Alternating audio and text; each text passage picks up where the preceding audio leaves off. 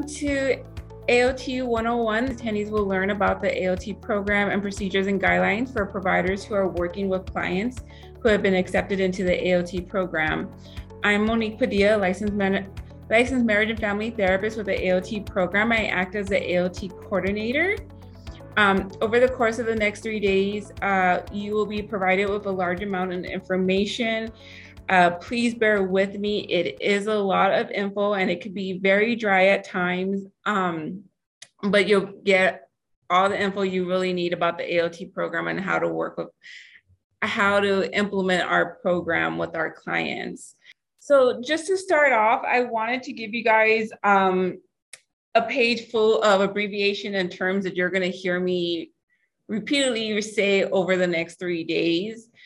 Uh, we'll work through all these terms eventually, and you guys will understand how we kind of talk within the AOT program. We kind of have our own lingo, um, but this is for your reference, just in case we have not hit one of these top one of these terms, and I'm um, using it frequently. So I just want to make sure you guys are all aware.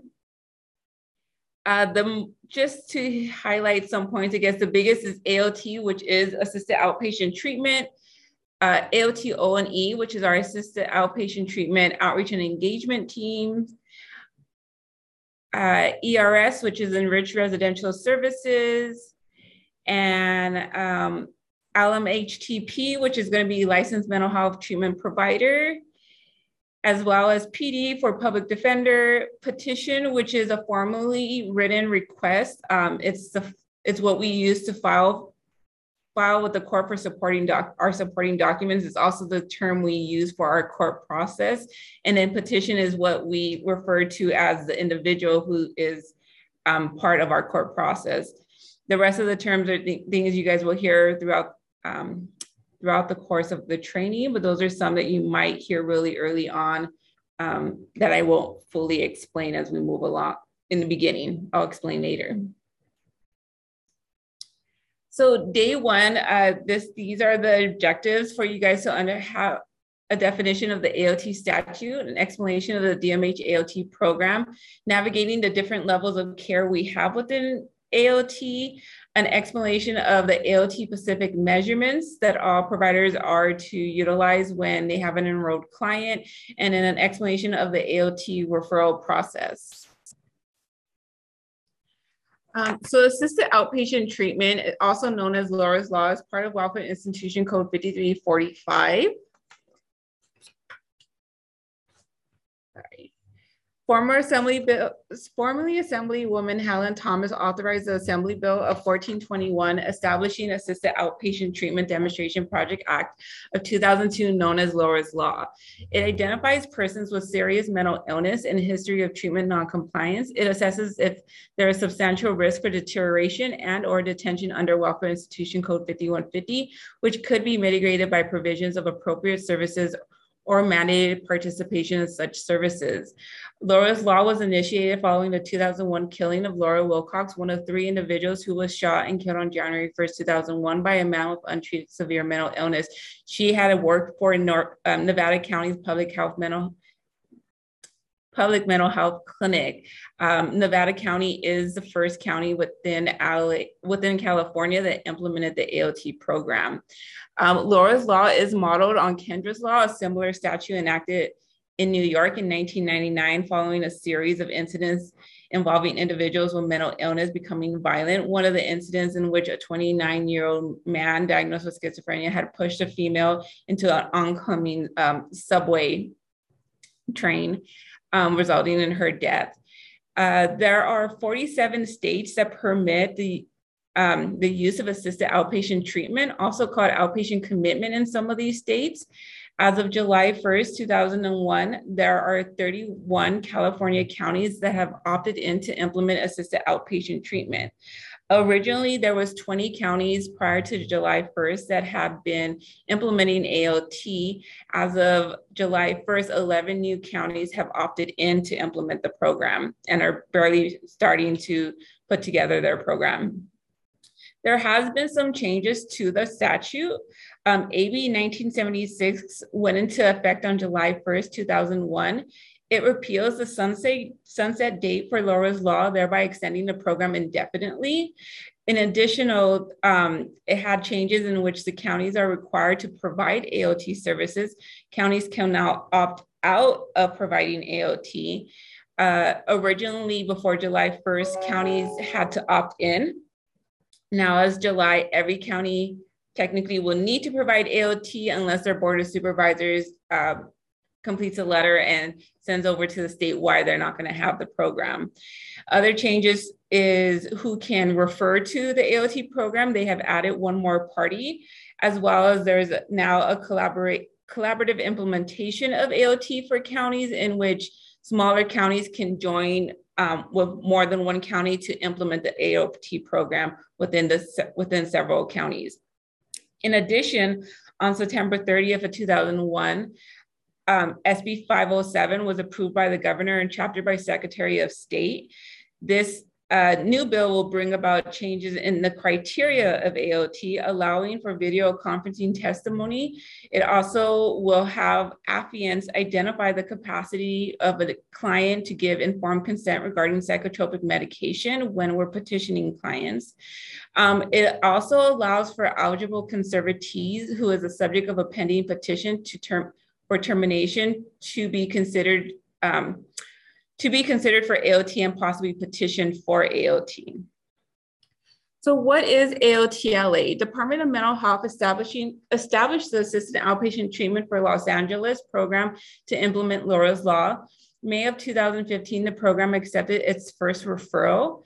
As of October 13, 2001, the program has received referrals for 3,502 individuals with 2,237 of those referrals being determined to meet AOT criteria. Currently, we have 10, 20 pending, uh, 20 referrals that are pending review. Um, of those 3,502 individuals, some of these individuals have actually been referred to our program on multiple occasions.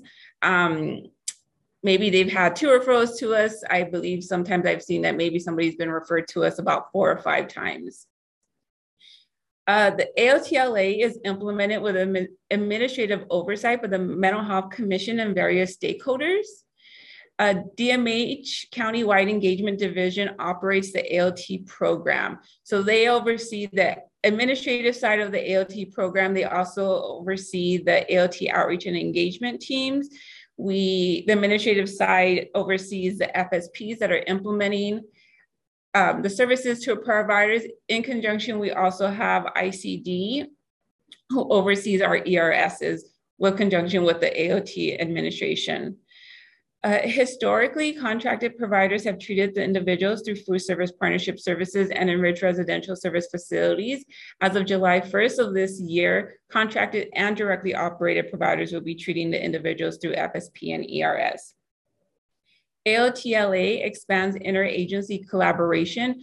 We work with the Superior Courts, County Counsel, Public Defender's Office, Consumer and Family, what was Consumer and Family Affairs, Disability Rights, NAMI, local law enforcement, to name some. So getting into the actual statute of uh, 5346 5 and 40, 5346, sorry, 5346, um, we're going to now begin to talk about the who can refer to AOT and what the criteria of AOT is. Um, so by statute 5346, the following individuals can refer to can refer an individual to the AOT program, a cohabitant age 18 or older, a close relative, specifically parent, sibling, spouse, or a child of the individual who's over the age of 18, the director of the individual's residential care facility, hospital director in which the client is currently in which the client is currently in that hospital, a licensed mental health treatment provider who is either supervising the treatment of or or treating the individual individual's mental illness, a peace parole or probation officer assigned to supervise the referred party, and a judge of a superior court before whom the person who is the subject of the referral appears. So the judge is the, is the most recent um, addition to who can refer to AOT. Um, so just to give you guys some numbers in regards to um, who's referring to our program. Sorry, so licensed mental health treatment providers is the largest referring party. 73% of all our referrals are coming from licensed mental health treatment providers. Uh, the second largest number of referrals is coming from the family side, so parents, spouse, siblings, or the child, adult child of the individual. 19% of our referrals come from there. Um, then the next biggest category is probably law enforcement, which is 5% of our referrals. And then after that is very few numbers in regards to the other areas. Um, not qualified refer, not qualified referring parties, or maybe an unknown status of who the referring party was when they made the referral. We have about 3% of our, our referrals that come in that way. Typically, our team will do um, a thorough investigation and try to identify someone else who can refer the individual when it's a non-qualified referring party. But in the end, we still ended up with about 3% of all those referrals that don't technically qualify. So just a, a look at kind of to see where the referrals actually come from in regards to different agencies and organizations out there. So hospitals, mental health housing, Whole Person Care, um, MIST providers, SMART and Med team, uh, mental health, mental health jail linkage, law enforcement, the community, directly and legal entity, outpatient and or FSP providers, the home team, and PMRT. So the AOT criteria per statute welfare institution code 5346, the following criteria needs to be currently present for an individual to be accepted and provided services through AOT.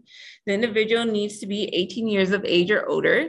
They need to be, uh, they need to have a serious mentally mental illness um, as defined in DSM-5 diagnosed. So the person needs to have a diagnosis um, that is persistent in duration and may cause behavioral functional behavioral and functioning which interferes substantially with primary activities of daily living um, they need to have functional impairments that are affecting their independent living social relationship vocational skills or physical condition They need to be unlikely to survive safely in the community without supervision. The individual's condition is substantially deteriorating. Um, this next one is an or part. So they need to have a history of lack of compliance with treatment for the individual's mental illness demonstrated through at least one of the following. The mental illness has at least twice within the last 36 months been a factor necessitating hospitalizations or receipt of services in a forensic or other mental health unit of a state or local correctional facility. This is excluding any current hospitalizations or incarcerations at the time that the referral was made. So basically in the last 36 months, two or more hospitalizations or forensic mental health episodes, or the individual's mental illness have resulted in one or more acts of serious and violent behavior towards self or another, or threats or attempts to cause serious physical harm to self or another within the last 48 months. And again, excluding any hospitalization or incarceration in which that threat or behavior occurred while the referral was made. So again, for this part of the criteria, it's one of the three, hospitalization, forensic mental health episode, or the threat. In addition, the individual has been offered an opportunity to participate in a treatment plan and fails to engage in treatment. With this being said, um, sorry, voluntary services are not an alternative to AOT. AOT requires that voluntary services have been offered and the client refused. So we're actually usually looking at us as the last point um, outpatient has been offered, FSP has been offered, and the client has refused those services or, or, or failed to participate in those services maybe when they got started. In addition, AOT would be the least restrictive placement to support recovery and stability. In review of the individual's treatment history and current behavior, the individual is in need of AOT in order to prevent relapse or deterioration that would be likely to result in grave disability or serious harm to self or another, as defined in Section 5150. It is likely that the individual will benefit from AOT. So this is our nine point criterion. In addition to that, when the referral is made, the person needs to be believed to be living in Los Angeles County. We will only provide services to the individual if they are in LA County. So, due to the passing of SB 507, I had mentioned that there is a change to the criteria that will be coming. Um, we are now going to have a seven point criterion. And all it is is not necessarily a change to the criteria, but now there are options. So, this person still needs to be 18 years or older, there still needs to be a mental illness. They still need to be offered an opportunity to participate in a treatment plan and fail to engage um, AOT still needs to be seen as the least restrictive placement, and and the client needs to be likely likely to benefit from AOT program. Um, in addition, the hospitalizations of forensic mental health within the last 36 months or the threat within the last 48 months still exists as well. What has changed is now that there has been a clinical determination that in review of the person's treatment history and current behavior, at least one of the following is true. The individual is unlikely to survive safely in the community without supervision, and the person's condition is substantially deteriorating. The, or the individual is in need of AOT in order to prevent a relapse of deterioration that would be likely to result in grave disability or serious harm to harm to the person or others as defined in section 5150. So these three are actually part of the original criteria. They're just now one big component of it instead of separate individual ones. So the person needs to either be identified as unlikely to survive safely in the community and deteriorating if that if that is not found to be true then we need to be able to say that the individual that we are trying to prevent the relapse or deterioration of the individual. So with the ability to say that we're trying to prevent the relapse or deterioration this may actually allow us to accept more clients that initially that than we used to because we used to have to be able to say that they were actually deteriorating at the moment we were accepting their referrals so this is a change that will be coming um, once SB 507 goes into effect. So some clinical terms that um, the Department of Mental Health utilizes when looking at our criteria. So unlikely to survive safely in the community without supervision is a person is unable to provide for food, clothing, or shelter in a manner consistent with preservation of reasonable physical health and safety. For example, exposed to easy victimization and or exposed to environmental health dangers. Substantial deterioration is an exacerbation of mental health problems associated with the mental illness that is causing functional impairments as evidenced by inability to safely care for self or severe emotional distress. Likely to benefit is a clinical evaluation, including the history and current condition, provide evidence that the individual has a treatable mental health condition as evidenced by previous good response to treatment or a clinical presentation that is associated with response to evidence-based practices. So when we look at our criteria and we're looking at these three different categories, this is what this is how we define it to try to see if the person is appropriate for our program. Further parts of our criteria um, is that per statute welfare institution code 5346 the treatment is for 180 days with possibility of extending in six month increments. Also per statute 5348 a provider is required to have a 10 to 1 client to staff ratio Plans for service include outreach to families who, whose mentally ill adult is living with them, coordination and access to medication, psychiatric and psychological services, substance abuse services, supportive housing or other housing assistance, vocational rehabilitation, and veteran services. But this is not what our services are limited to. There also needs to be a treatment plan and a provide, we need to be able to provide cultural and logistical services. So um, just a, this is a workflow you guys are going to see kind of throughout the next three days as we progress and kind of talk about the program and how we work through our different steps that we have.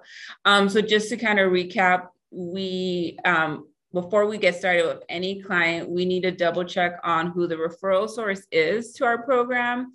And we need to see that the client has a criteria. And our outreach and engagement team clinicians are the ones who review these referrals that are coming in to determine that those two factors are appropriate according to our statute. Um, so the next two slides I wanted to share with you guys some committees and teams that you guys will be hearing about and may be invited to partake in or be told that they're the ones that are reviewing something for you so that way you guys understand um, who these different groups are within the AOT program. So the AOT Referral Review Committee is a multidisciplinary team that coordinates treatment services through consultation. It determines the appropriateness for AOT uh, referrals, and it makes recommendations regarding the referrals we're receiving, linkage, outreach and engagement efforts, and regarding disenrollment and petition filing. Um, this committee meets weekly on Tuesdays to review all referrals and any requests that are being made by the providers. The other committee is the AOT Oversight Committee. It meets quarterly. Uh, we actually just had our committee meeting this month in October. Um, it's composed of specific members of the Mental Health Commission and community stakeholders. The committee monitors the implementation and operation of AOTLA. It represents a spectrum of viewpoints for planning and improvements. It reports to the Los Angeles Board of Supervisors and other community stakeholders as needed. Um, as well as providers are invited to these meetings randomly selected and they will receive an invite for any upcoming meetings.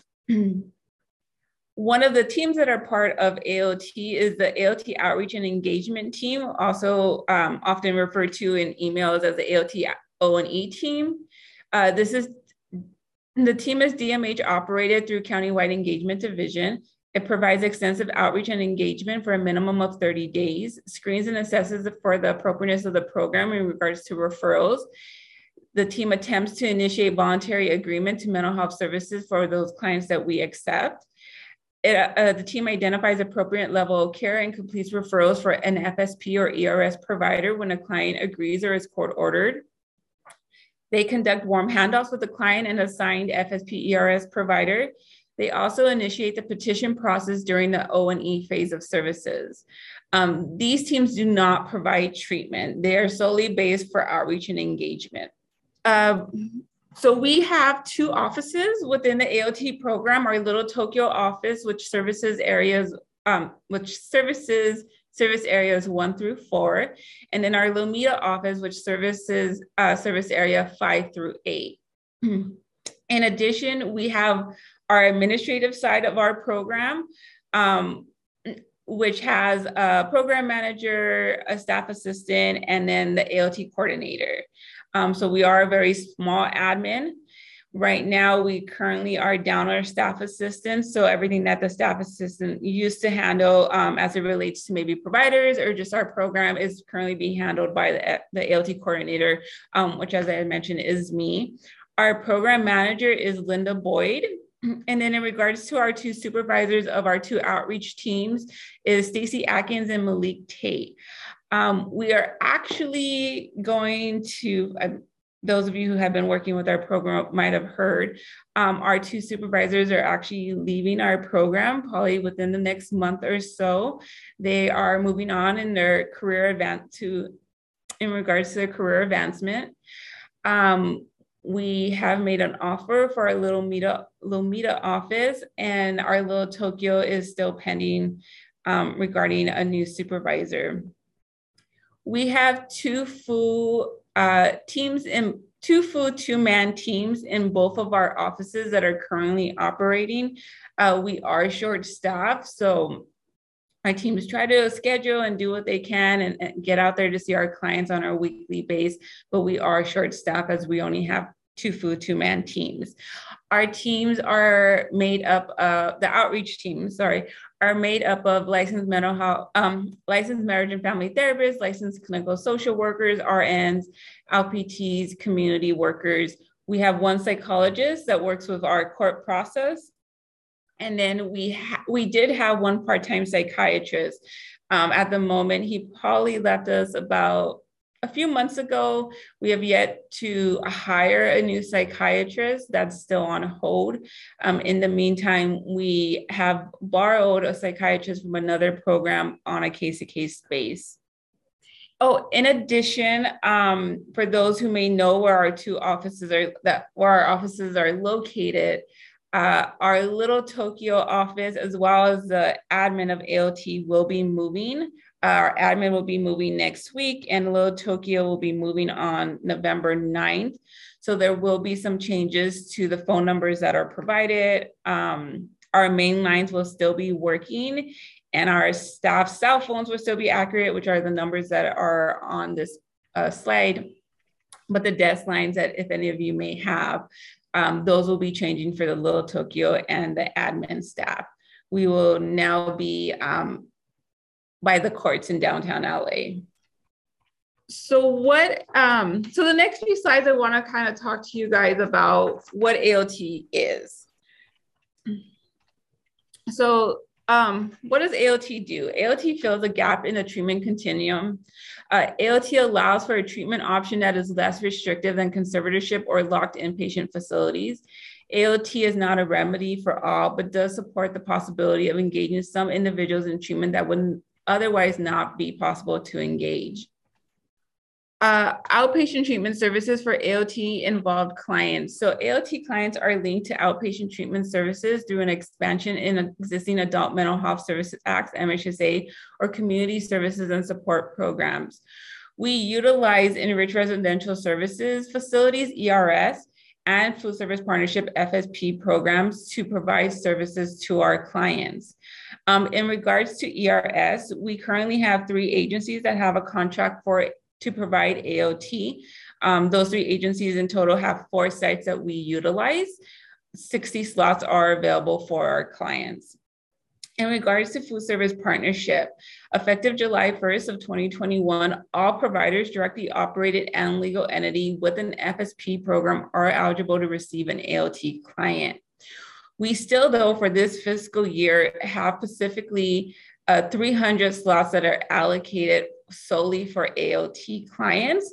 Those slots are with 15 agencies. Um, these are 15 agencies that had previously, before this fiscal year, had a Pacific contract for AOT. Um, currently, since now all FSPs can have a AOT referral as of July, we currently have 45 clients that are referred to 26 FSPs, teams that never had any involvement with AOT before. So then, so these referrals are getting out there and going to um, AOT, going to providers who never had AOT before. Um, sorry. So what is a full service partnership? FSP provides comprehensive field-based, intensive community-based mental health services for individuals who typically have not responded well to outpatient mental health and psychiatric rehabilitation services or may have avoided utilization of these services while incurring high costs related to acute hospitalizations or long-term care. FSP services provided provided to clients and families shall be based on their individual needs and goals. Each FSP enrollee participates in the development of a treatment plan that is focused on wellness and recovery. The treatment team is available 24 7 to provide crisis services to the client. FSP services support the consumer and they transition as they transition to a lower level of care. In regards to what enriched residential services are, ERS facilities are designed to provide supportive on-site mental health services with a recovery-based intensive and supportive service in community housing. The program targets those individuals who require on-site mental health and supportive services to transition to stable community placement and prepare for more independent community living.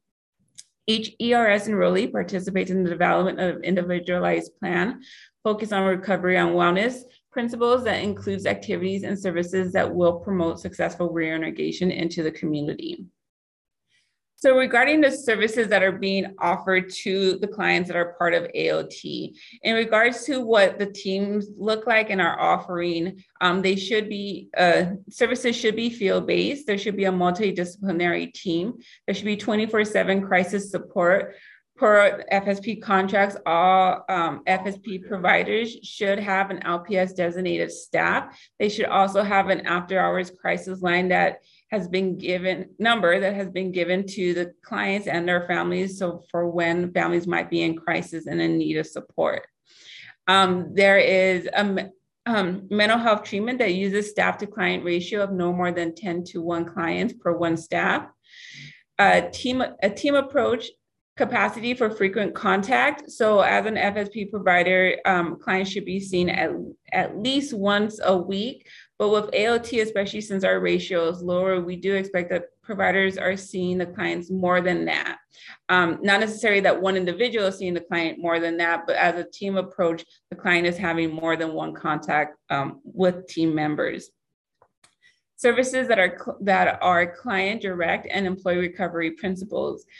Uh, in regards to services, the integrated services that in, there should be integrated services that include mental health, substance abuse, and physical health, intensive case management, peer coaches and support, housing assistance, and assistance with benefits such as Medi-Cal SSI or GR. Um, regarding some of the skills that should be applied for our clients is community um, related to community integration, educational, vocational services, and life skills.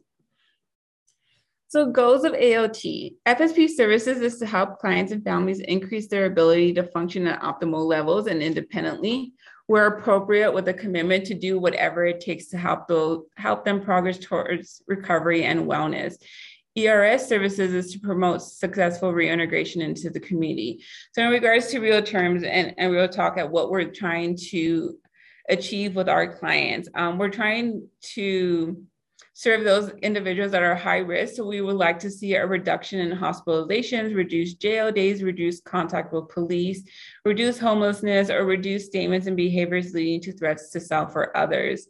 Um, in regards to improved quality of life, uh, we'd like to see an increase in completion of ADLs, a reduced number of AWOLs from living facilities, uh, increase in medication compliance, increase in attendance of appointments, increase in participation in treatment, increase in appropriate interaction with family, significant others, treatment team members, or community members, reduce, reduce number of days of isolation or withdrawal. Um, these expectations eh, um, are not it's not limited to these expectations. I mean, there's many more things that our providers can work with these clients on, but these are some of the general ones that we see for the type of clients that we are receiving. So, as part of the AOT pro, part of the county implementing the AOT program, they also have to turn in a state report yearly on um, different areas of how the program is operating and function. So, I will talk a little bit more about those in in a bit.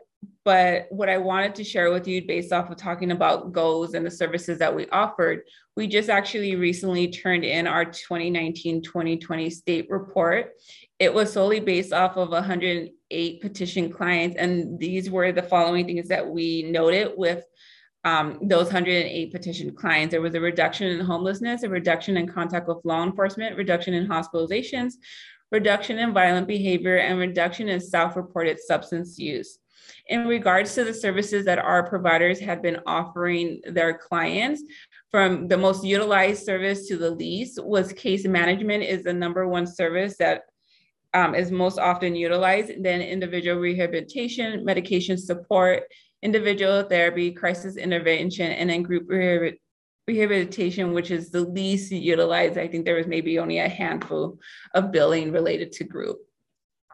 Um, on average, our providers are seeing, we're seeing those 108 clients um, twice a week. So two services were being offered per week so there are some misconceptions about AOT. I know I filter a lot of phone calls or emails from the community or providers as well as our team members do. Um, and so these are some of the things that we often come across or hear. Um, so AOT is not conservatorship and AOT does not lead to conservatorship. We are big advocates for conservatorship while we're working with our clients who may be appropriate for conservatorship, but we don't have any function as it relates to conservatorship. AOT does not mandate medication. Um, AOT does not have the authority to mandate involuntary long term hospitalization.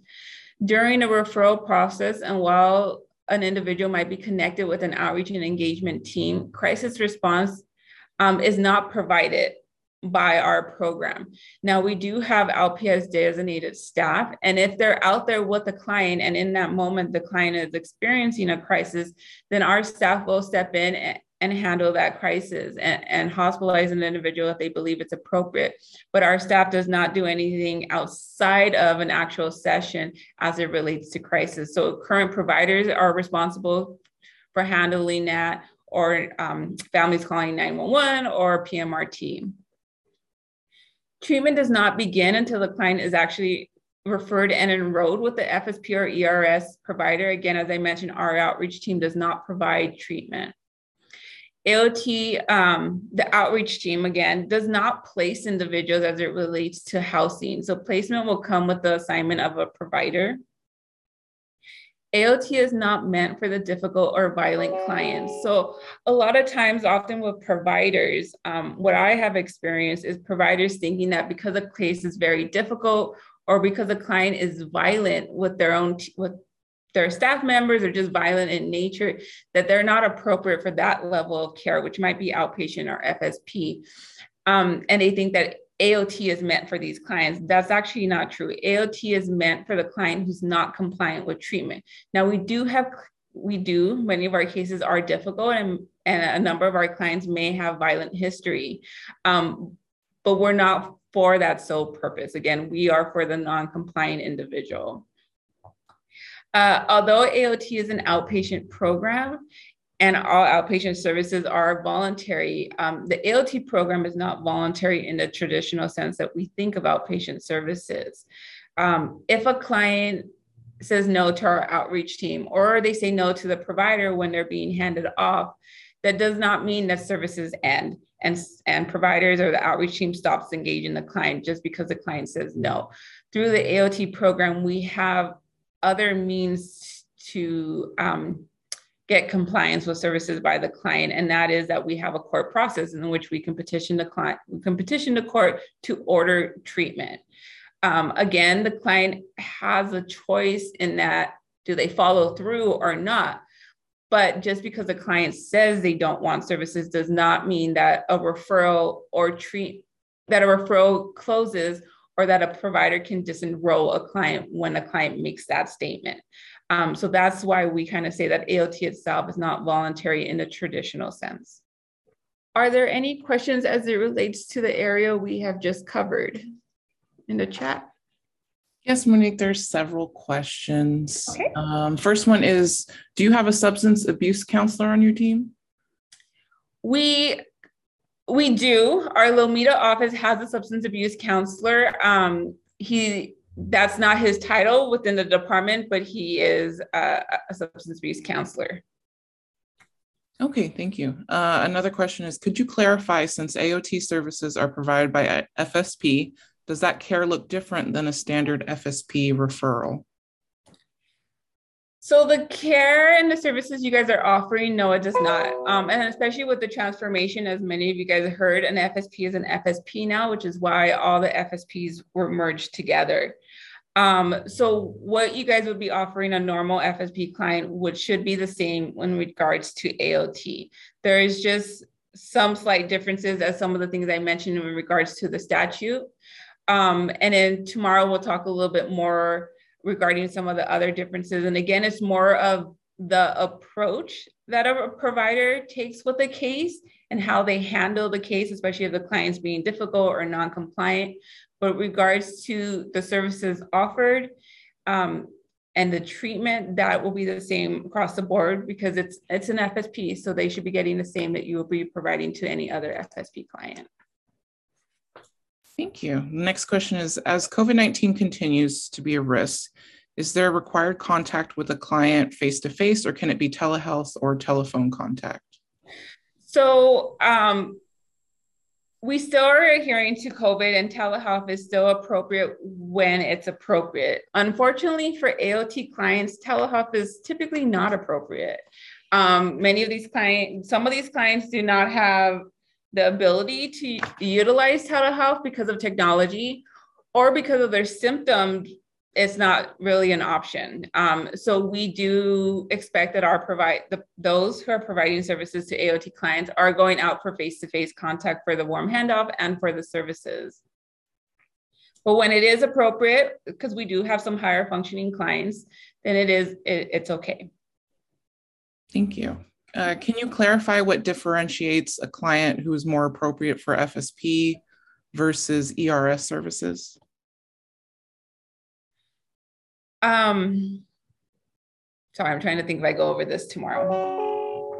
I believe I do to some extent, but for uh, for ERS, it's more for an individual who needs uh, 24/7 monitoring. Um, they need that supervision they are not an individual who is considered to be gravely disabled, but because of their mental health, they do need a supervision on a 24 7 base. Um, there are several restrictions for the type of individual who can go into one of the four ERSs that we utilize. And I definitely will cover that tomorrow. Um, but it, it, it's more the person who needs that monitoring, but again, who are not, who's not considered gravely disabled. Thank you. Um, we have two more questions. Um, what pieces of AOT connection are mandatory for clients and how is that enforced or executed? Um, whoever might have asked that question, please let me know if I'm getting this right. Are you asking about what the provider needs to do or at the expectation of the client? Um, so, I mean, in, in regards to maybe expectations, uh, uh, what's needed for the provider, again, it will be, um, you know, the weekly contacts, the the warm handoff. Um, there's a 10 to 1 ratio, but I know right now with this fiscal year, that is very difficult for many providers to adhere to. And so we understand that. Hopefully, by next fiscal year, it would be something that would definitely need to be implemented. Um, because it is by statute, we do need to meet it, but we just know that right now, many providers aren't able to meet that expectation. Um, I'm trying to think of anything uh, out. Elaborated, um, thinking about what the provider would do in order to engage a client who's non-compliant or refusing. Um, you mentioned petitioning the court. Okay. Um, so we will definitely cover that in a much more fuller depth tomorrow. So hopefully you will be on tomorrow. Tomorrow is going to be all about um, from the point the client is referred to the provider through the very end of the client being an AOT. I will also have two guest speakers in regards to uh, two of our current AOT providers who are going to share their experience working with our clients and um, provide some advice on how they approach the clients, like in warm handoff and difficult cases. So I'm hoping that gives you guys a better perspective um, during tomorrow's training on how to work with the clients. Um, so I would like to leave that for tomorrow if I can. And then our last question is Would you please explain more about treatment does not begin until the client is referred and enrolled with an FSP or ERS provider? Um, so again, that's just more um, related to the misconception. So a lot of people, families or providers think that once the client has been referred to the AOT program and accepted, meaning that they meet our criteria and we're going to do outreach, they're thinking that some form of treatment is going to be given to that individual. And that's not accurate. Um, our teams are outreaching to get the client to accept services, not accept services with them, but just to accept services, mental health services. This time window can span from anywhere from well, it should be a minimum of 30 days, but sometimes clients are very quick to say yes, um, to several months. Um, our teams technically should only be keeping the cases for 90 days, but sometimes they keep them longer than that in the outreach phase. And during that window, there is no form of treatment that's being given by our outreach team. Um, we were at one time giving some support to medication when appropriate and if truly needed. But again, since we don't have a psychiatrist on our team anymore, that component is actually gone. So now it's just um, it's just outreach. There is no form of treatment. Um, so treatment options does not start until the client has been referred to one of the providers, ERS or FSP. That's when actual treatment begins. Um, so higher level care within AOT. Um, I probably shouldn't use, be using this word, but we do have different level of care within our program. As I mentioned, we utilize FSP and ERSs. Um, FSP is the default service for AOT clients. Um, if, if our AOT outreach and engagement team um, does not decide that ERS is appropriate level of care for the individual, then the client is automatically going to be assigned to an FSP. It doesn't really matter what the symptoms are or, or what is going on. Um, FSP is basically the default level of care for any client in AOT unless they are appropriate and they were accepted for ERS. Um, so in regards to ERS facilities, um, They are designed to provide supportive on-site mental health services with recovery-based intensive and supportive services in community housing. They are licensed facilities. They are 24-7 capacity for emergency and specialized programming. They have licensed mental health providers, mental health workers, certified drug and alcohol counselors, family and peer support advocates.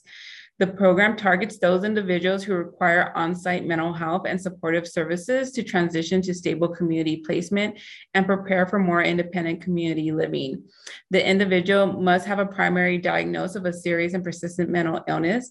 They must not require treatment in a locked setting. They must be stable if being discharged from a hospital. On top of that, they're being discharged from a hospital and were accepted, they have to be compliant with medication. They must require the intensity of services provided by this level of care. Um, there are some restrictions um, in regards to who gets referred and who is even accepted into the ERSs that the AOT program works with.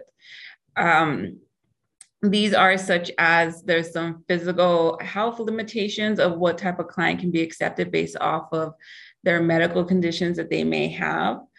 Um, there is some restrictions as it relates to uh, criminal charges. Any individual that has any arson charges is not going to be accepted, as well as a registered sex offender.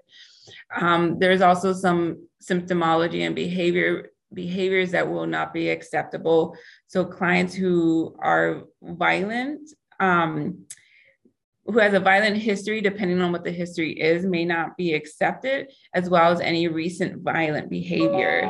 So, if there was any incidents that may have happened within the last month um, that was violent in nature, the ERSs typically will not accept the individual. They may say that they need to come back and do another interview after a few weeks to see how the client is doing, if they're stable, if it relates to medication or just um, how their symptomology has been um, presenting over the last several weeks before they would reconsider the the referral. Um, but there are some violent behavior incidents in which um, that may be long term, may be reoccurring that the program just will not consider at all.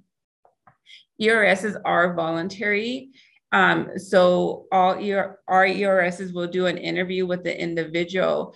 During this in interview, the individual needs to be willing to accept the rules um, that are related to that specific ERS.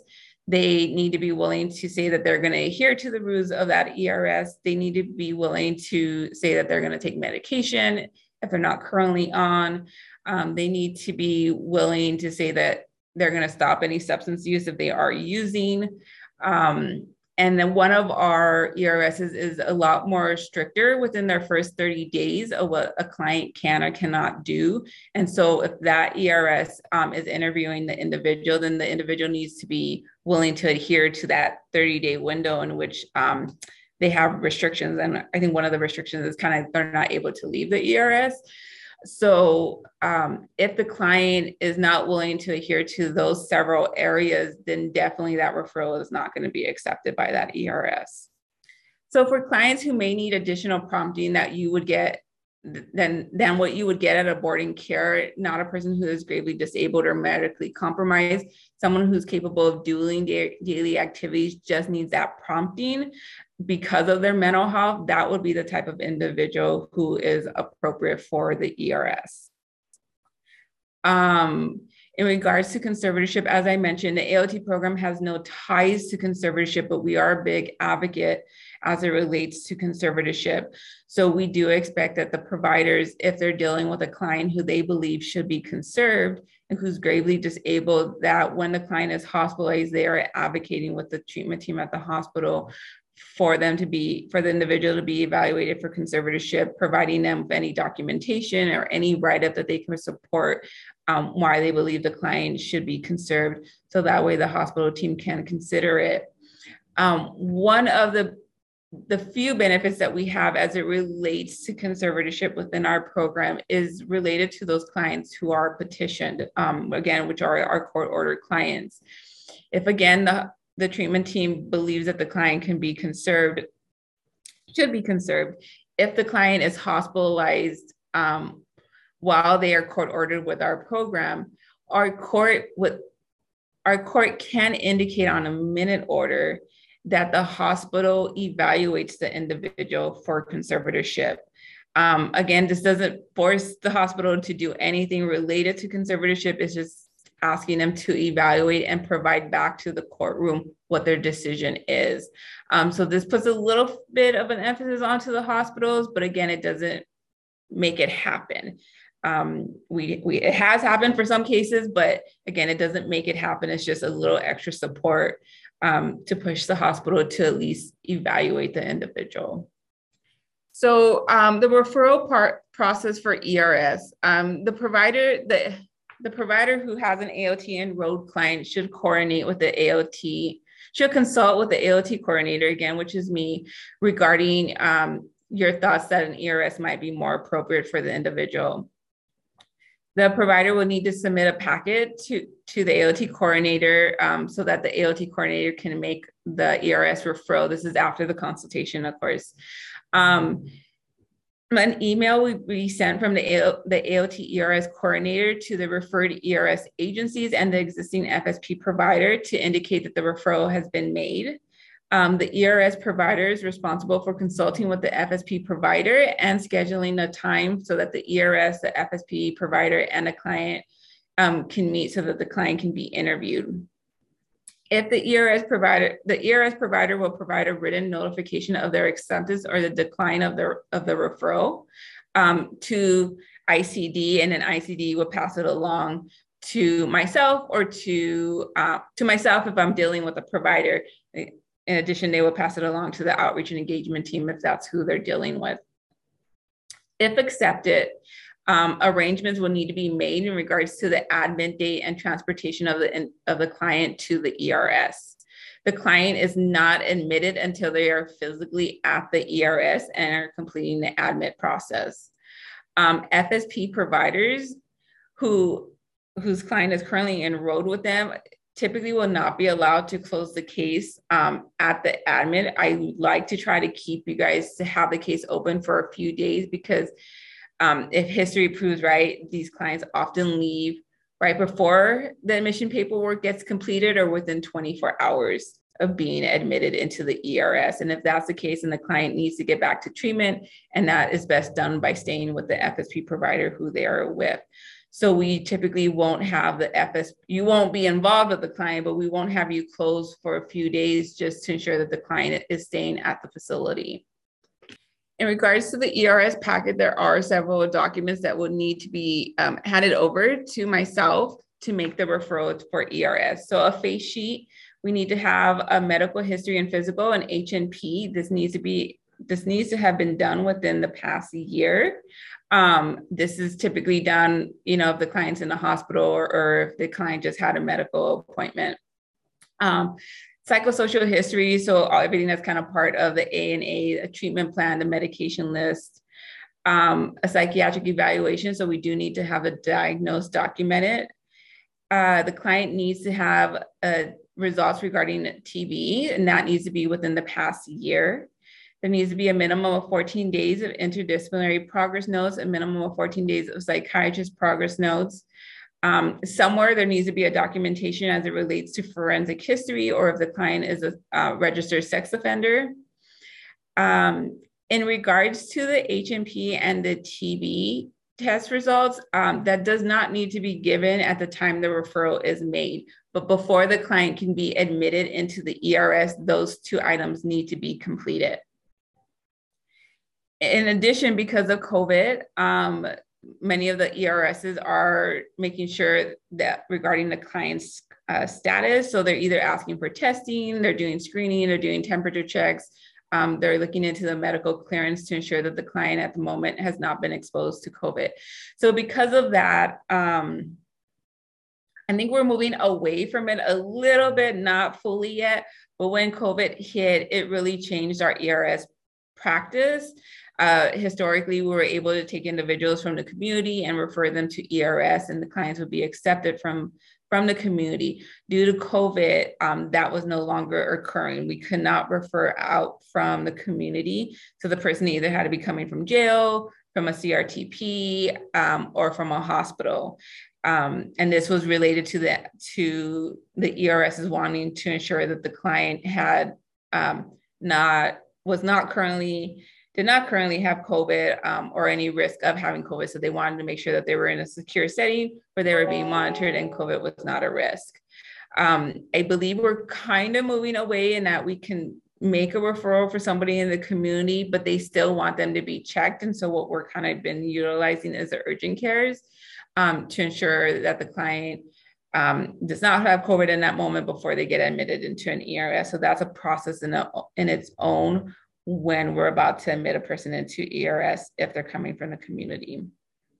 If the person is hospitalized at the time the referral is made, there's additional documentation that is needed from the hospital, such as um, the medication and administration sheet, including any PRN sheets, uh, current labs, x-rays, drug screening, any information if the client had to be restrained or put in seclusion and in the hospital progress notes. So this is an additional packet that is sent if the client is in a hospital while the ERS referral was made. Any questions as it relates to ERSs and the AOT program? Uh, there is one question. If a client is referred initially to an ERS and declines, or if a client is rejected by ERS, would they then be referred to FSP instead? Yes, and as I mentioned, FSP is a default of AOT. So if if they refuse or they uh, or the ERS is, refuses for any moment, then the next level will be FSP. Um, so as I mentioned earlier, the AOT program does have some measures specifically for our enrolled clients that differ from any measures that you may need to do um, for FSP or for any other reason that your agency may have. Um, so as I had indicated, um, we have a state report that we turn in annually, and this is to indicate how um, the AOT program is being implemented, as well as the progress that we are making, hopefully, the progress that we are making with our clients. The measures that you guys are going to complete is to provide that, that data as it relates to the state report. So everything that's in those measures are going to support the items that we need to um, report back to the state on. So the next two slides is, is to let you guys kind of know what type of information they are currently asking. This is ever changing. Um, initially, initially used to be all clients enrolled in AOT for this past fiscal year, the 1920. Um, they were asking specifically for the petition clients and then they added some new items, like we even had some questions about COVID and if we use Project Roomkey for any of our clients this past year. Those were new questions as it related to what was occurring this past fiscal year that we had to answer on.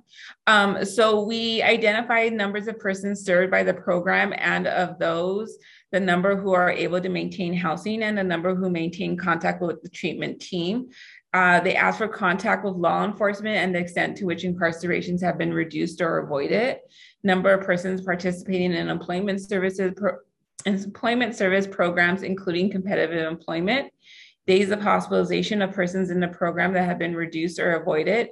Adherence to prescribed treatment, other indicators of successful engagement, victimization, violent behavior, substance abuse, type, intensity, and frequency of treatment the extent to which enforcement mechanisms are used by the program when applicable. Right now, the only one that our program identified that might be an enforcement of me- mechanism was um, one of our court orders within the within the petition client in which we're able to hospitalize clients. So we accounted for how many of those orders did we um, request the court to give so that we can put it into the, um, the section of the report. Homelessness enrolled in school or participating in educational services. Uh, the individual is able to obtain housing through AOT services, social functioning, skills and independent living, and then the satisfaction with the program services by those receiving them and by their families when relevant. Um, so uh, we pull this mainly from the measures. Most of these questions are being answered through the measures that the providers are completing. But in addition, we pull some of the data from um, IBHIS, so such as the um, the time and the frequency and the services that are being offered. We look at all we look at the billing that is being billed for AOT clients, and then also the hospitalizations. We're looking at the episodes um, that are entered into IBHIS related to hospitalizations. So AOT measures, we have four measures that we have providers completing. At the moment, we have you guys completing them for every enrolled AOT client. Um, this may change, as I mentioned, this this last state report was specifically for petition clients. We're going to do a double check to see if that's how the state is going to continue, just wanting to get the um, numbers for petition clients. And if that's the case, we may be, we will be moving in the future towards only needing to fill these out when it's a petition client. But in the meantime, we are collecting it on every enrolled AOT client. So um, the names of these surveys and measures are the monthly reporting to MRT, the Multnomah's Community Ability Scale, MCAS, the AOT Client Self-Report Survey, and then a clinician-rated client treatment goals measure survey. So the MRT needs to be completed on a monthly base uh, following enrollment. It is combined with the MCAS on, on a PDF document um, you need to indicate on the form if the client has been seen for the month. Um, sorry. No matter if you have seen the client or have not seen the client for that month, you are to submit an MRT.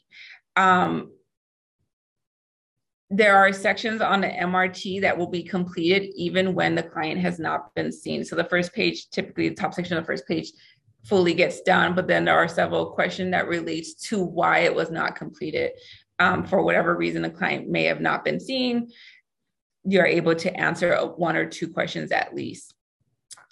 The survey is sent to our general email address, aotlaoe at dmh.lacounty.gov. These measures are due the first week of the following month. So if you are completing it for the month of May, then it's due, due in June. So this is what the MRT currently looks like. It is two pages. Um, you would put in the reporting month with the year, your agency name. I do ask that um, now that this too is available for all FSPs who have an AOT client, that you please make sure you select the appropriate one. I am going to update it. I think um, if I do not put every agency's name in there, then I'll probably leave some space for that you guys can fill it in. I just ask that you appropriately identify your name of your agency. So some of you guys have adult FSP, but um, and a Pacific, you might have an adult FSP, but at multiple service areas. So make sure you put in that service area um, as well as you might have the AOT FSP. Um, so you want to make that distinction if it's the adult or the AOT. Um, the client's name and then program status. There are three options as it relates to program status. It's court ordered, voluntary settlement agreement, and voluntary treatment plan. Court order is for any client who at the time you're com- at that month that you're completing this measure, the client is court ordered by the AOT court, meaning that their petition was sustained, um, which also means that we had to have an actual hearing where testimony was given um, for the hearing for the for a decision to be made. Voluntary settlement agreement is also an individual who's court ordered through our AOT court, but the client signed a settlement agreement to be under the court jurisdiction. These two items, you guys will be informed when you get the referral, or you will be informed once the client becomes court ordered if it wasn't when the referral was made. Um, this, these items are also on the minute order that indicates that the client is court ordered. So these are things you can ask me for questions if you're not too sure which one of the two they might be, but you know that they're court ordered. Voluntary treatment plan is for any client who voluntarily agreed to AOT without the AOT court involvement.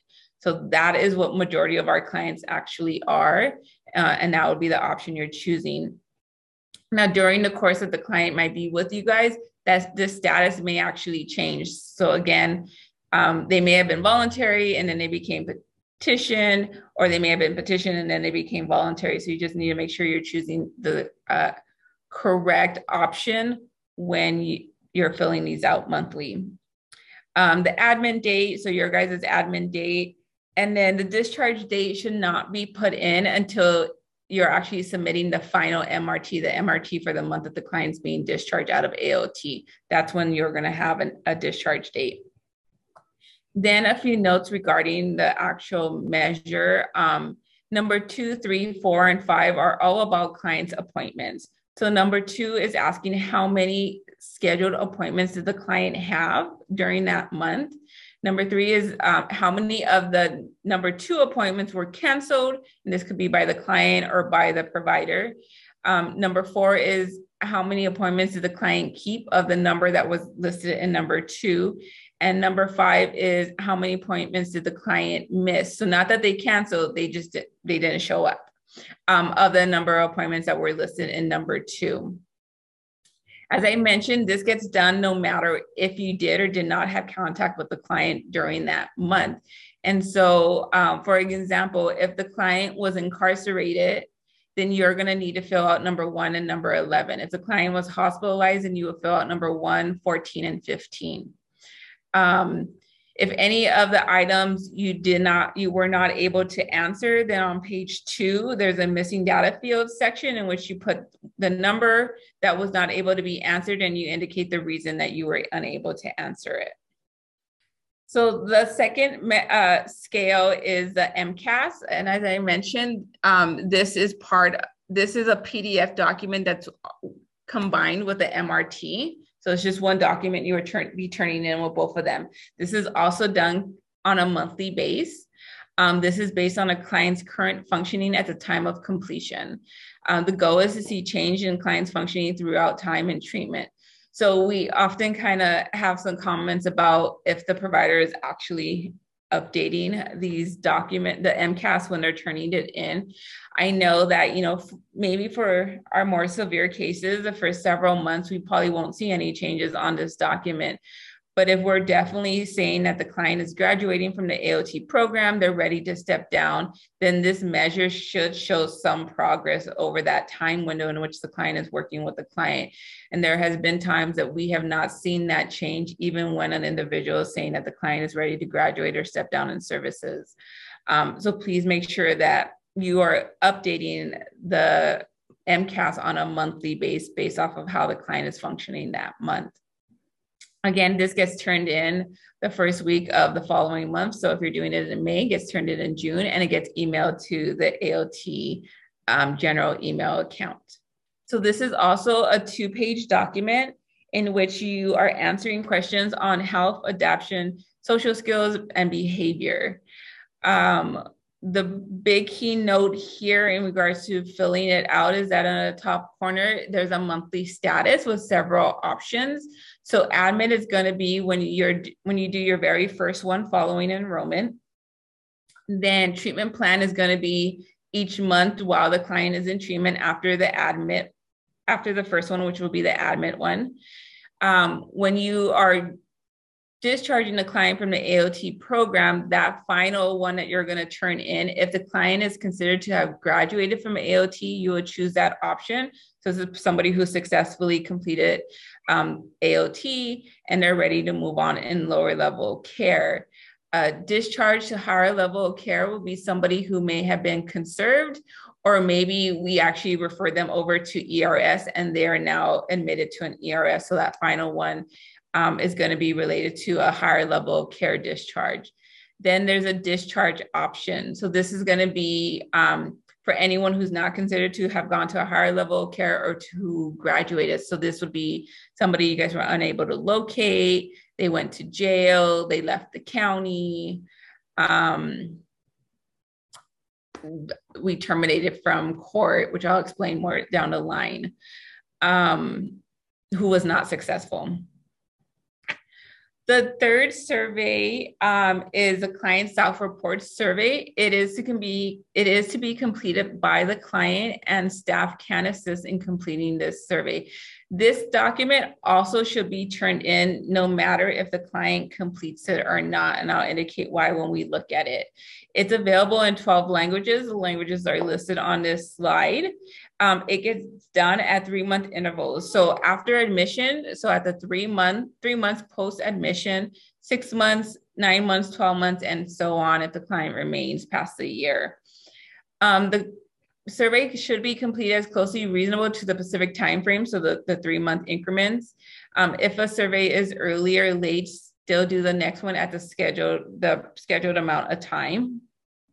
If you rarely see a client, maybe this is one of those difficult cases that it's a hit or miss, then um, if you know you're going to see the client around that window, then try to do it then, even if it's a little early. Again, it's the same thing, same email address it goes to, and um, it's due the first week of the following month after its completion. So this is a four page document. Um, and as I mentioned, it gets completed even if the client is unwilling to do that. And that's going to be because of page one.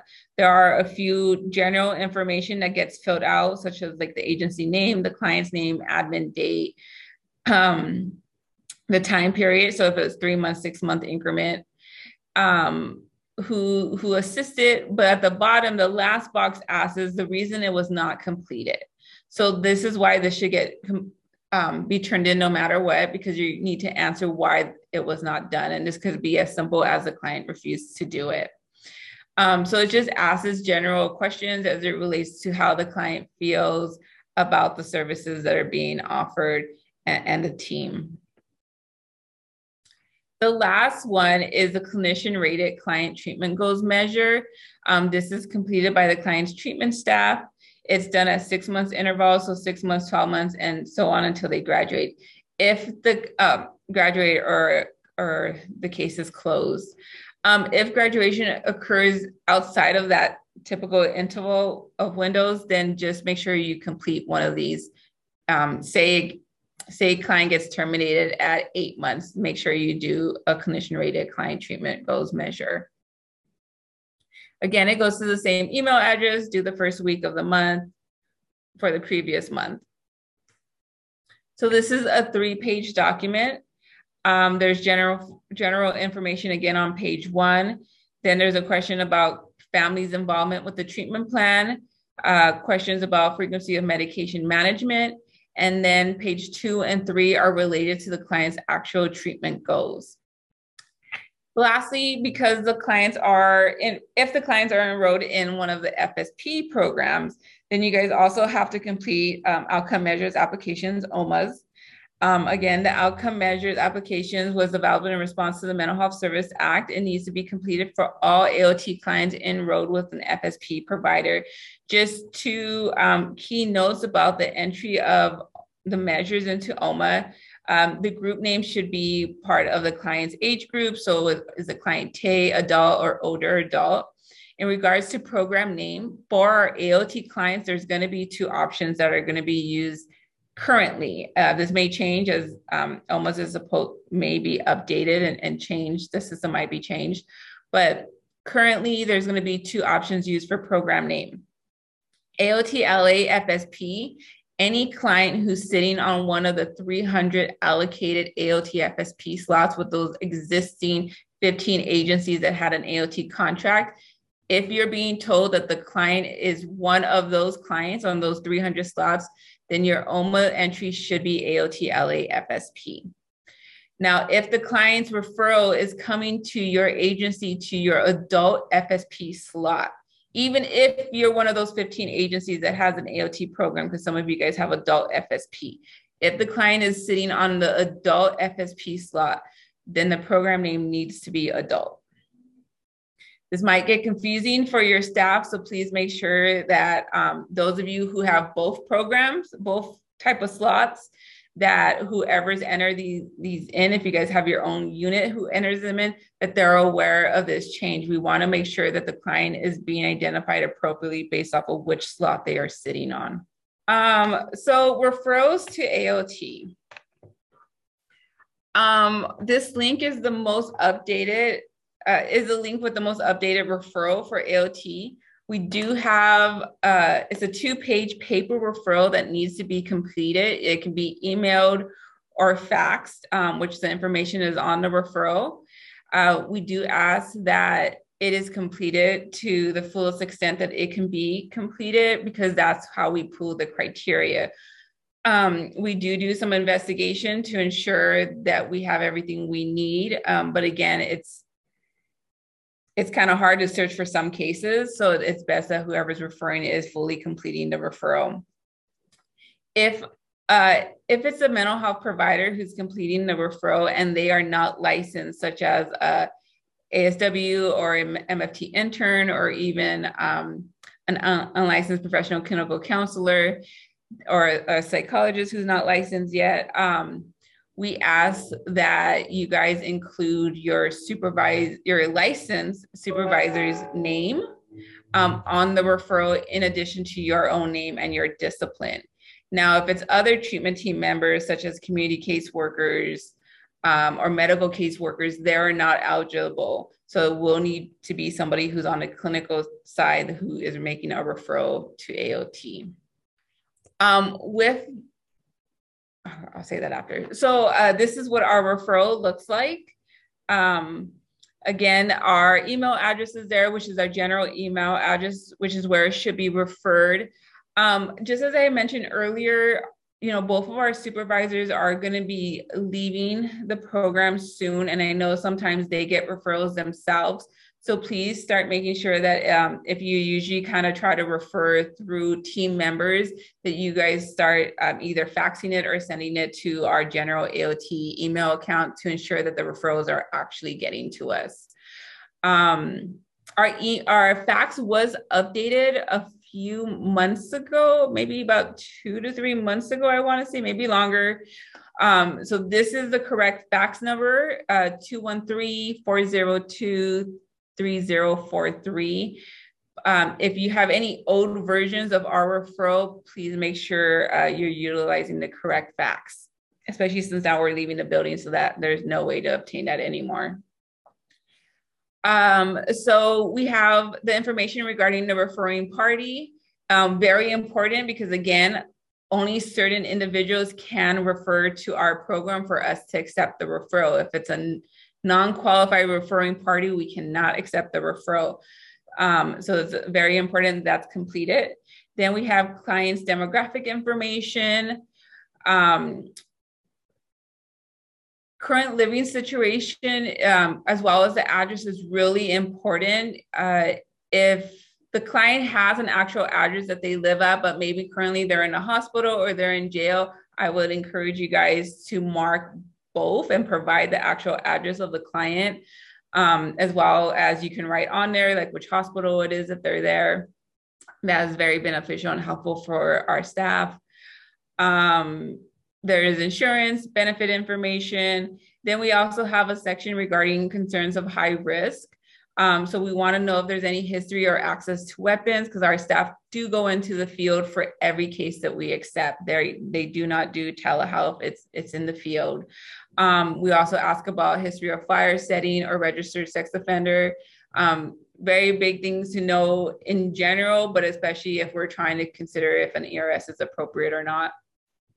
Conservatorship history is another one. Um, we we do not uh, accept individuals who are currently conserved. Now, with SB 507, um, we can accept referrals for individuals in which they are considering terminating the conservatorship if the client was accepted to AOT. This typically is not going to come from family members or mental health providers. This is going to come from the court itself um, or from PG. So we often have conversation, um, or the doctors who are doing the evaluation to determine if termination should happen. That's actually often where we're getting these type of referrals from. They're coming from the doctor who's doing the eval. Um, so we have had a few cases like that that we we implemented in that way prior to SB 507 even passing on the 30th. Um, but a client who's currently in conservatorship with no expectation for it to terminate, um, we do not accept. And then substance abuse history, um, and then compliance with services. So again, this is a key component of our our criteria. So, um, is the client involved with any provider? We would definitely want to know what the uh, who the provider is, the number, and then if they're compliant with medication. Um, I do encourage that if you guys are FSP providers making a referral, that not just providing the name of your agency, but indicating that it's actually FSP. So that way, um, we're handling these type of cases in a different manner and a different time frame. So please, that would that would benefit you guys in, in making sure you indicate it's FSP. And then page two has what our actual criteria is um, related to arrest, and that can, that's going to match with if there's any forensic mental health episodes, hospitalizations, any threats or acts of violence. Um, so we ask for the dates and then what a description of what happened or what the name of the hospital. Um, and then immediate risk and safety concerns, um, information regarding the surviving safely in the community without supervision and deterioration, and then the non-compliance with treatment again. Um, in addition, when an actual when a client is referred to FSP, um, there are several documents that the provider will be given. One of them is, um, besides the AOT referral, is also what we call the initial investigation, which is this two-page document, which documents our AOT criteria. So page one is going to have um, majority of those, well, all of those boxes should be checked off. Um, in regards to part two, part one is going to say who the qualified referring party was, um, who did the investigation will be the, who the form was completed by, and then if it's being a referral is being made for FSP or ERS, then the meets AOT criteria is going to be checked. Sometimes some of our stuff are really good and nice, and they put in some additional information that probably occurred following us accepting. And while they were outreaching, they, they throw in some information into that box right there. Um, page two is the actual criteria. Uh, this can vary and, the amount and information you give based off of the staff who completed it. It could be very general in that the criteria was met. So saying yes or no and saying, um, you know, criteria one or criteria, criteria two was met. Or some staff are very more detailed and give actual um, explanations of how it was met. The clinical summary will oftentimes if there's anything significant that we know um, that may be of concern um, related to kind of symptoms or behaviors or, or, incidents that have occurred, our staff will write that in again if we're aware of it. Um, before getting to questions on that matter, um, I did want to share that currently our we have a wait list for AOT, and I think some people have heard that because I have had questions come up with that. Um, we are when we get referrals, we are re- reviewing them in a timely manner as as they're coming in. Um, I think right now we might be about two weeks behind on, on referrals, so it takes us about it's taking us about two weeks to review them. Um, to initially review them, it could take us a little bit longer to make a decision depending on information is missing. But we are reviewing them as we get them. Um, if they are accepted, meaning that if they met the AOT criteria, they are then being put on a wait list to be assigned to our outreach and engagement team. As I had mentioned, we're operating technically for all of LA County with only four operating two man teams. Um, that amount is not enough to handle the cases that we have. Our, our staff um, kind of have, have been doing all they can, but try and be able to see the clients on a weekly base or touch base with the client on a weekly base became really difficult. So in July, we started a wait list. And in addition to that, that was because of majority of service areas had wait lists for FSPs as well. So our outreach team got backed up due to the wait list that was being created with FSPs. So the waitlist still exists right now. I think we might have about we jump between 20 to 30 some cases weekly that are that remain on the waitlist. Um, we probably remove anywhere between um, one to five clients a week from that waitlist per per office. Um, every client gets put on the waitlist, but there are some exceptions. Um, we'll make a determination if the client should be accepted right away and assigned based off of the need. And this is more of a safety risk type of need. And again, many of our clients might have some safety risks. So we're really trying to filter through who really needs to be contacted immediately. Um, one of those exceptions are also the FSP, which we'll talk more about tomorrow. Um, they are not being waitlisted if they are enrolled in FSP. And tomorrow, the first thing we will talk about is why that is and what that process actually is going to look like for an enrolled FSP client. But note that they will not be waitlisted, they will be automatically assigned. I think that's it as it relates to referrals. Um, for day two, again, it's going to be all more about the services, um, working with the clients, the pr- procedures and the guidelines and what's expected of providers for any when a referral is made to them and when a client is enrolled with them, the paperwork that needs to be done. Um, and then um, some of the expectations related to it. And in addition, um, for the last hour or so, I'm going to have two of our current AOT providers um, share with you their experience and answer some questions that often come up when new providers are working with our AOT clients. I would like for them to kind of share how they approach those situations um, and how they've been handling those types of incidents. If there is there any questions regarding the section we just covered or regarding any of the information that has been provided today, we still have a good amount of time. I kind of guess I rushed through this, um, but if there's any questions. Yes, we do have some questions. Um, what is the protocol for when a non-compliant client is court petitioned but continues to be non-compliant and is at risk of deterioration up to the petition termination date, i.e., when a court petition doesn't appear to improve client outcomes? Um, so this will definitely all the petition stuff um, is going to be talked about on Thursday, but we do have hospitalization orders that we can utilize. There is a criteria to request that hospitalization order, um, but that is one one option, or, or, that's an option that should be explored um, for a client who's non-compliant, whose petition.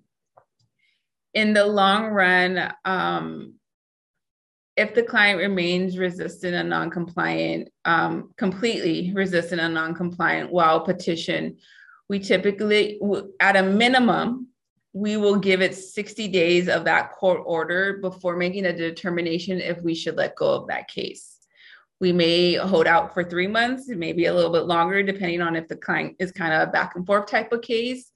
Um, but we could terminate petitions early earlier than the six months if there is a non-compliant, is a, a resistance and a non-compliance. It's just what does that exactly look like before we make that decision. So if there's nothing else, then this is actually um, the end of the information I have for today. As I mentioned, day two will be um, all about the provider working with the client and then a roundtable with two of our providers. And then day three will be all about our court process. Um, what is a petition and all the documentation that's needed and the expectations um, of working with a client who's petitioned and working with the court team. Um, so we'll go over that information. If you guys have the PowerPoint, the very last page or second to the last page has contact information. Um, my name and my phone number and email address is on there. So if you have any questions, um, feel free to reach out to me. I am the main contact when it comes to FSPs. Um, once you're done with a handoff of a client with our outreach team, I will be the person that you guys will be communicating with. Um, so if you guys do have any questions about the program or about the content of today's information or, or so forth, uh, feel free to reach out to me. If not, thank you for joining and I will see you guys all tomorrow.